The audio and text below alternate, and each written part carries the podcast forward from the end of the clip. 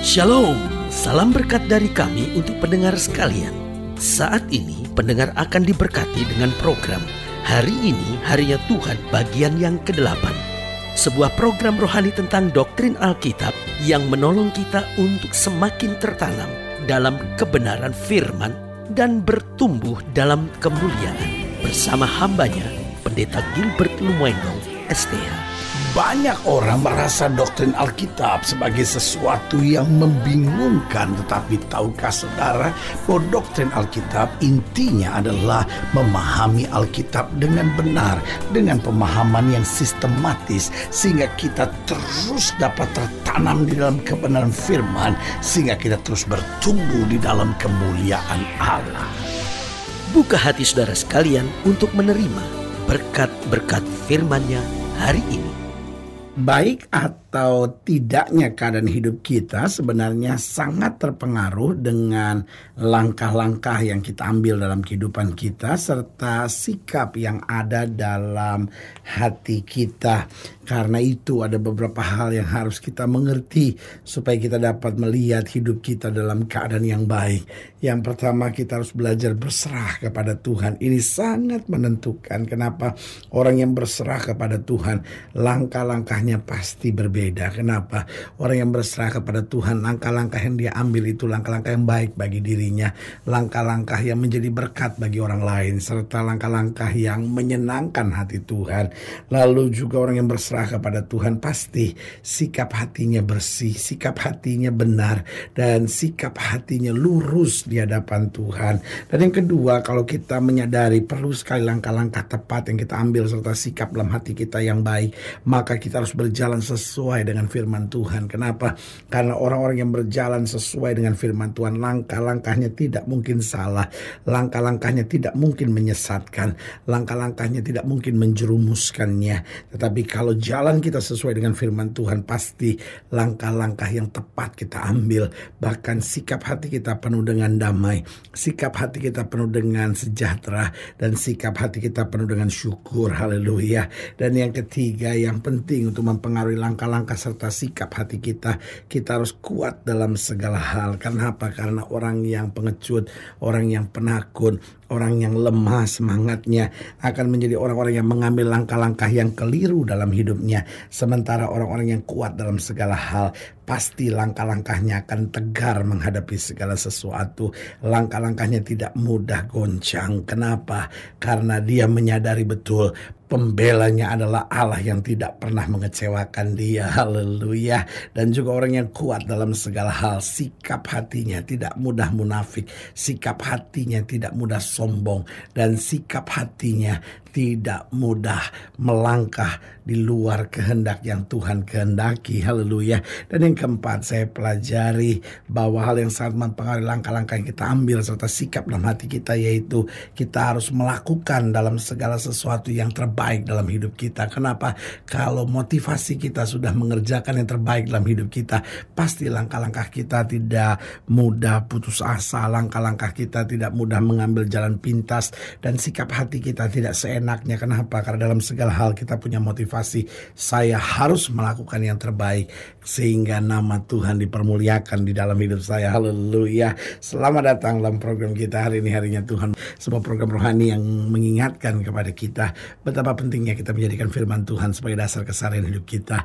Karena selama kita menjadikan firman Tuhan sebagai dasar keseharian hidup kita, langkah-langkah ke depan kita penuh dengan kepastian, kemenangan, berkat, mujizat dan perkara-perkara besar. Haleluya. Dan dalam program ini secara khusus kita sedang membahas tentang keadaan menjadi baik karena kita percaya betul walaupun situasinya buruk, keadaannya tidak menyenangkan, tapi kalau langkah-langkah yang kita ambil tepat, sikap dalam hati kita benar, maka keadaan yang rusak sekalipun dapat menjadi keadaan yang baik. Haleluya. Nah, saudara yang kasih dalam Tuhan, dalam pembahasan kita tentang keadaan menjadi baik, kita mau sama-sama belajar dari Yeremia pasal 40 Yeremia pasal 40 ayat yang ke-7 sampai ayat yang ke-16. Yeremia pasal 40 ayat yang ke-7 sampai 16 di bawah judul perikop masa Gedalia menjadi gubernur dan pembunuhannya. Yeremia pasal 40 ayat 7 sampai 16 demikian firman Tuhan.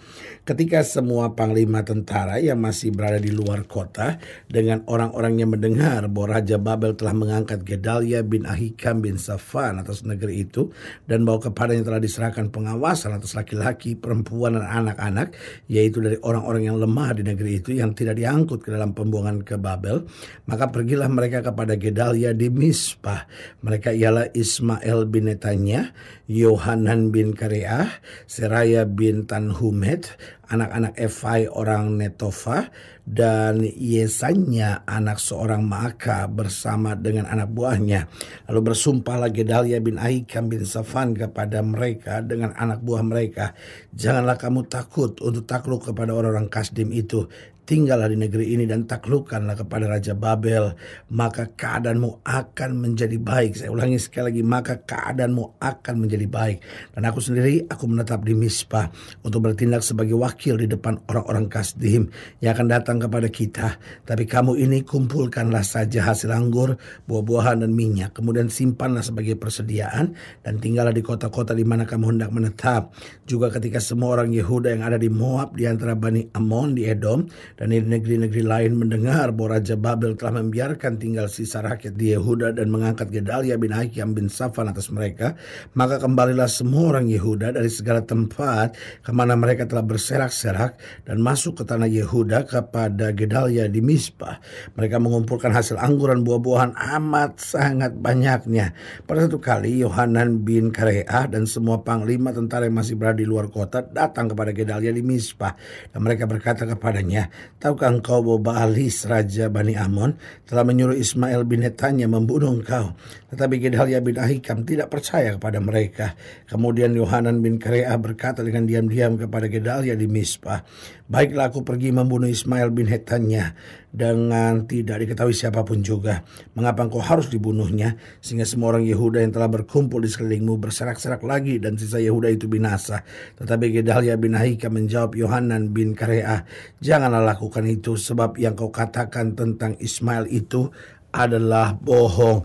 Nah, saudaraku yang kekasih dalam Tuhan, di sini kita melihat jalan Tuhan selalu luar biasa. Ada saja jalan Tuhan untuk menyelamatkan orang percaya. Ada saja jalan Tuhan untuk menyelamatkan umat pilihan. Meskipun bangsa umat pilihan ini telah ditawan di Babel, tapi masih ada orang-orang lemah yang dipelihara Tuhan tetap di tanah perjanjian dan kemudian diangkat seorang yang bernama Gedalia, seorang bangsa pilihan juga untuk menolong menolong dan menyelamatkan mereka. Lalu Gedalia mulai menjelaskan bahwa hal-hal tertentu harus kamu buat supaya menjadikan keadaanmu baik. Artinya meskipun situasi tidak menyenangkan, meskipun keadaan sedang tidak baik, meskipun kamu ditawan karena dosa, karena kesalahan, karena sikap keliru yang kamu ambil, tetapi asal saja kamu mau berbalik, asal saja kamu mau benar, ada saja yang Tuhan sediakan bagi kita untuk menjadikan keadaan kita baik. Nah, pertanyaannya, apa yang menghambat keadaan kita menjadi baik? Bukan keadaan, bukan situasi. Kita selalu bilang, ah, habis suami saya kasar sih, ah, habis istri saya cerewet sih, habis situasi rumah tangga kita nggak baik sih, aduh, habis saya tinggal bersama dengan mama papa yang mau bercerai sih, aduh, habis bos saya itu seorang perawan tua yang kasar banget gitu, aduh, habis uh, bos saya ini seorang uh, laki-laki pengecut sama istrinya. Jadi mungkin dia ribut di rumah kali sampai kantor marah-marah gitu. Aduh, habis bos saya di kantor seorang yang bengis gitu. Ada saja situasi-situasi yang kita jadikan alasan sehingga apa sehingga kita dapat melihat keadaan hidup ini menjadi tidak baik. Apa sebetulnya yang menghambat keadaan kita baik? Bukan situasi, bukan persoalan, bukan masalah, tapi yang pertama, jika kita tidak dapat bersyukur. Saudaraku, walaupun keadaan sudah hebat sekalipun, tapi kalau hidup sudah penuh sungut-sungut, sudah tidak bisa bersyukur, maka keadaan sudah tidak akan menjadi baik. Tetapi sebagai hamba Allah saya mau ingatkan, meskipun Paulus dan Silas di dalam penjara, tapi kalau dia memuji-muji Tuhan, apa yang terjadi? Sendi-sendi penjara sekalipun dibuka oleh Tuhan. Artinya orang yang bersyukur akan melihat keadaan menjadi baik. Yang kedua, apa yang menghambat keadaan kita menjadi baik? Yaitu jika kita selalu melihat hal-hal negatif dari orang. Kalau kita cuma lihat hal-hal negatif, kita melihat pekerjaan kita ah, membosankan, kita lihat apa yang kita kerjakan ah menjenuhkan, Tuhan. Kita melihat omongan-omongan orang di sekitar kita, ah sudahlah gak kuat ya kan. Kita lihat pelayanan kita, aduh kok nggak maju-maju. Kalau kita cuma lihat hal-hal negatifnya, saudara-saudara, maka apa yang terjadi? Keadaan kita tidak menjadi baik. Tapi kalau kita belajar melihat sisi positif di balik semuanya, Yusuf berkata, orang boleh mereka-rekakan yang jahat tentang aku, tapi Allah mereka-rekakannya untuk kebaikan. Dia melihat sisi positifnya, saudaraku. Segala keadaan menjadi baik. Yang ketiga, apa yang menghambat keadaan kita menjadi baik? Yang ketiga, jika kita memiliki jiwa yang kerdil. Kalau kita cepat putus asa, kita cepat iri, kita cepat kecewa, kita cepat emosi, jiwa kita kerdil sekali, pengecut sekali, nggak kuat menghadapi tantangan. Kita cepat sekali ngambek, kita cepat sekali nyerah. Saudara gue yang kasih dalam Tuhan, keadaan kita tidak menjadi baik. Hidup ini adalah tantangan, hidup ini adalah perjuangan, hidup ini adalah peperangan. Memang harus kita hadapi, jiwa kita harus besar. Pembela kita adalah Allah yang tidak pernah mengecewakan dan meninggalkan kita, haleluya. Dan yang keempat, apa yang menghambat keadaan kita menjadi baik? Yang keempat, saya pelajari jika kita jauh dari Tuhan. Karena kalau kita jauh dari Tuhan, oh kita boleh sukses di usaha, kita boleh sukses di dagang kita, kita boleh sukses di karir kita, kita boleh sukses di bisnis kita, nama kita boleh dikenal orang, tapi hidup kita tidak akan menjadi baik. Kenapa? Orang yang jauh dari Tuhan, hidupnya pasti akan menuju pada kehancuran. Karena itu, kalau kita mau keadaan kita baik, yang pertama, kita harus bersyukur. Yang kedua, kita harus belajar melihat segala sesuatu dari sudut positifnya. Karena kita tahu Allah turut bekerja dalam segala perkara untuk mendatangkan kebaikan. Dan yang ketiga, kita harus punya jiwa yang besar menghadapi segala hal.